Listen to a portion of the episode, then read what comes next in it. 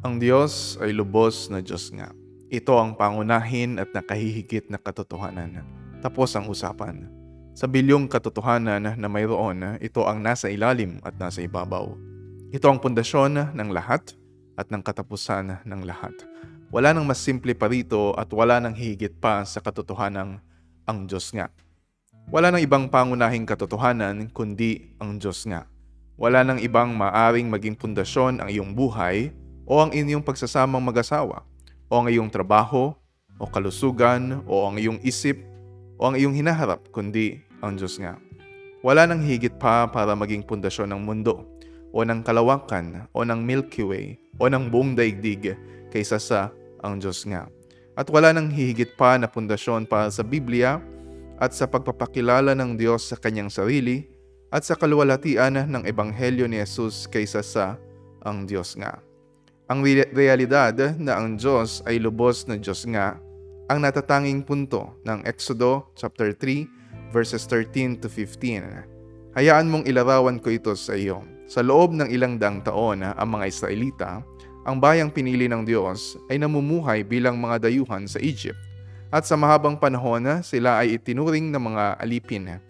Habang papalapit ang panahon ng pagliligtas ng Diyos sa kanila, isang batang Hebrew ang isinilang at pinangalan ng Moises. Sa pagkilos ng Diyos, naligtas siya mula sa kamatayan sa pamamagitan ng anak ng Pharaoh at lumaki sa sambahayan ng prinsesa. Sa kanyang paglaki, habang ipinagtatanggol niya ang isang kababayan, napatay niya ang isang Egyptian kaya tumakas siya sa lupain ng Midian. Doon nagpakita ang Diyos sa kanya sa anyo ng isang nag-aapoy na puno. Sabi sa Exodo chapter 3 verses 6 to 10, ako ang Diyos na sinamba ng iyong mga ninuno, ang Diyos ni Abraham, ni Isaac at ni Jacob. Tinakpan ni Moises ang kanyang muka sapagkat natatakot siyang tumingin sa Diyos. Sinabi sa kanya ni Yahweh, nakita kong labis na pinahihirapan ng mga Ehipsyo ang aking bayan. Alam ko ang hirap na kanilang tinitiis at narinig ko ang kanilang pagdaing. Kaya't bumaba ako upang sila iligtas ilabas sa Ehipto at ihatid sa lupang mainam, malawak, mayaman at sagana sa lahat ng bagay. Ito ang lupain ng mga Kananeo, Heteo, Amoreo, Perezeo, Hivita at Jebuseo. Naririnig ko nga ang pagdaing ng aking bayan at nakikita ko ang pangaaping ginagawa sa kanila ng mga Ehipsyo. Kaya't papupuntahin kita sa Faraon upang ilabas mo sa Ehipto ang aking bayang Israel. Kaya pinili ng Diyos si Moises para pangunahan ng kanyang bayan na makalaya sa pagkaalipin at makapasok sa lupang pangako. Ngunit nag-alinlangan siya tulad din ng iba. Sumagot si Moises, Sino po ako para humarap sa Faraon at ilabas ang bayang Israel mula sa Ehipto? Verse 11 At sinabi ng Diyos sa verse 12, Huwag kang mag-alala, hindi kita pababayaan at ito ang magiging katibayan na ako ang nagsugo sa iyo sa bundok ding ito, sasambahin ninyo ako kapag nailabas mo na sa Ehipto ang aking bayan, sabi ng Diyos. Sa puntong ito, dinala tayo ni Moises sa isa sa pinakamahalagang bagay na sinabi ng Diyos.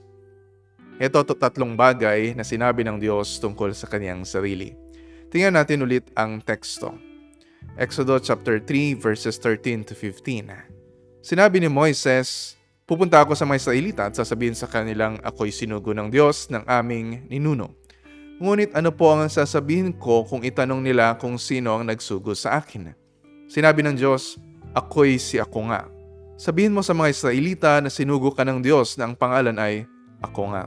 Sabihin mo sa kanila na sinugo ka ni Yahweh, ng Diyos ng inyong mga ninuno, ang Diyos ni na Abraham, Isaac at Jacob, at ito ang pangalang itatawag nila sa akin magpakailanman. Itinatanong ninyo ang pangalan ko, sabi ng Diyos. Kaya sasabihin ko sa inyo ang tatlong bagay. Una, sa verse 14, eh, sinabi ng Diyos, ako'y si ako nga. Hindi sinabi ng Diyos na iyon ang pangalan niya. Sinabi niya sa katunayan, bago kayo mag-alala sa pangalan ko o kung saan ako nakahilera sa mga Diyos ng Egypt o Babylon o Philistia, at bago kayo mag-imbento ng tungkol sa aking pangalan, at lalong-lalo bago kayo magtaka kung ako nga ang Diyos ni Abraham, magulat muna kayo rito. Ako'y si ako nga. Ako'y lubos na ako nga. Bago ninyo makuha ang pangalan ko, intindihin muna ninyo ang pagiging Diyos ko. Yung ako'y si ako nga, yung ako'y lubos na ako nga, ang una sa lahat, ang pinakapundasyon at tunay na walang hanggan ang kahalagahan. Ikalawa, sa verse 14 pa rin, at sinabi niya, sabihin mo sa mga Israelita na sinugo ka ng Diyos na ang pangalan ay ako nga. Pansinin mo na hindi pa rin sinasabi ng Diyos kay Moises ang pangalan niya.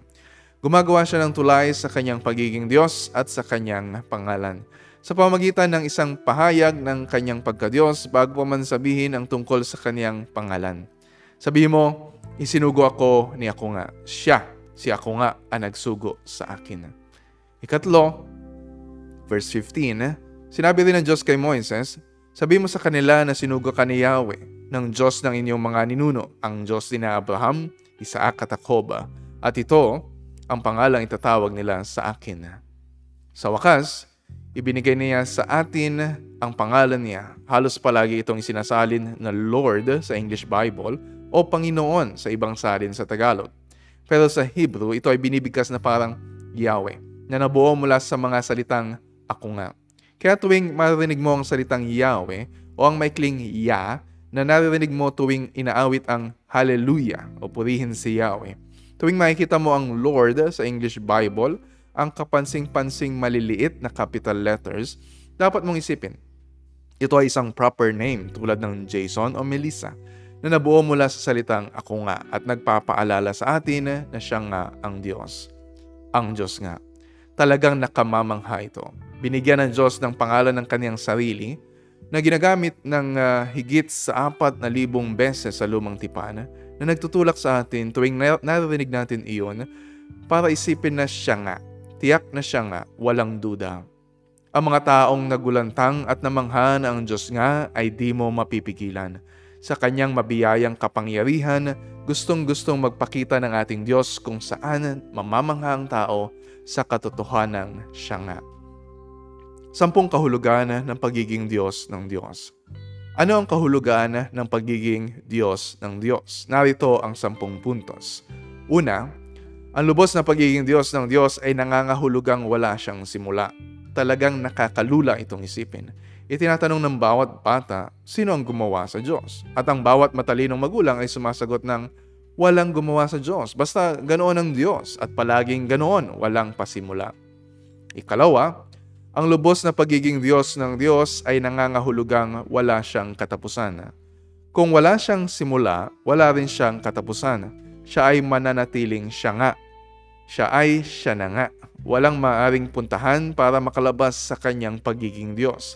Siya lamang. Bago siya lumika, siya na nga ang Diyos. Ikatlo, ang lubos na pagiging Diyos ng Diyos ay nangangahulugang ang Diyos ang ganap na katotohanan. Walang katotohanan na nauna sa Kanya. Walang katotohanan na hiwalay sa Kanya malibang loobin niya at gawin niya. Bago siya lumika, hindi siya isa sa mga katotohanan. Basta lang na naroon na siya bilang tanging katotohanan. Siya lamang ang naroon sa walang hanggan. Walang kawala- kalawakan, walang universe, walang kawalan. Tanging ang Diyos lamang, absolutely there, absolutely all. Siya lang talaga. Ikaapat, ang lubos na pagiging Diyos ng Diyos ay nangangahulugang ang Diyos ay talagang independent. Wala siyang inaasahan para mabuo ang kanyang pagkadiyos o suportahan siya o payuhan siya o gawin kung ano siya. Iyan ang ibig sabihin ng pagiging ganap. Ikalima, ang lubos na pagiging Diyos ng Diyos ay nangangahulugang ang lahat ng bagay na hindi Diyos ay lubusang nakadepende sa Diyos. Lahat ng hindi Diyos ay pangalawa lamang at nakadepende sa Diyos. Ang buong daigdig ay pangalawa lamang, hindi pangunahin. Nalika ito sa pamagitan ng Diyos at nananatili sa parehong kalagayan sa bawat sandali ayon sa pasya ng Diyos. Ikaanim, ang lubos na pagiging Diyos ng Diyos ay nangangahulugang ang buong mundo kung ikukumpara sa Diyos ay baliwala anumang realidad ay parang isang anino na nakasalalay o nakadepende sa kanya bilang ganap na katotohanan. Parang isang alingaw-ngaw sa dagundong ng kulog o isang bula sa karagatan. Ang lahat ng nakikita natin, ang lahat ng kinamamanghaan natin sa mundo at sa kalawakan kung ikukumpara sa Diyos ay baliwala. Sinasabi sa Isaiah 40 verse 17, Lahat ng mga bansa ay parang walang anuman sa harap niya. Kanyang itinuring ang mga ito na mas kulang pa sa wala at walang laman. Ikapito, ang lubos na pagiging Diyos ng Diyos ay nangangahulugang hindi nagbabago ang Diyos. Hindi siya nagbabago. Kung ano siya noon at kahapon, ganoon pa rin siya ngayon at kailanman. Wala na siyang igagaling pa. Wala nang madadagdag sa Kanya. Siya ay siya na. Wala nang magbabago sa Kanya. Siya ay siya na nga. Ang isang perpekto na ay hindi na pwedeng pagandahin o pagbutihin pa. Ikawalo, ang lubos na pagiging Diyos ng Diyos ay nangangahulugang siya ang tanging pamantayan ng katotohanan at kabutihan at kagandahan. Walang anumang libro ang kailangan pa niyang konsultahin para malaman kung ano ang tama. Hindi niya kailangan ng almanak para makita ang mga tunay na pangyayari walang samahan ng mga eksperto na kailangan tanungin para malaman niya kung ano ang magaling o maganda. Siya mismo ang pamantayan ng kung ano ang tama, kung ano ang totoo, kung ano ang maganda. Ang lubos na pagiging Diyos ng Diyos ay nangangahulugang gagawin ng Diyos ang kahit anong nais niya at iyon ay laging tama, laging maganda at laging ayon sa katotohanan. Walang makakapigil sa Kanya na gawin ang anumang gusto niya. Ang lahat ng bagay ay nilikha, dinisenyo niya at pinamamahalaan niya bilang ganap na katotohanan. Wala talagang makakapigil sa kanya na hindi nagmumula sa kanyang sariling kalooban. Ikasampu, ang lubos sa pagiging Diyos ng Diyos ay nangangahulugang siya ang pinakaimportante at pinakamahalagang katotohanan at pinakaimportante at pinakamahalagang persona sa buong sanlibutan. Siya ang higit na karapat-dapat sa interes at atensyon at paghanga at kasiyahan kaysa sa ibang mga bagay kabilang ang buong sanlibutan. Ang Diyos ay lubos na Diyos nga. Paniwalaan at pahalagahan natin ito. Ang Diyos nga, siya ang pambihirang realidad na bumabago sa takbo ng mundo. Wildly untamable, explosively uncontainable, electrically future creating. Iyan ang Diyos.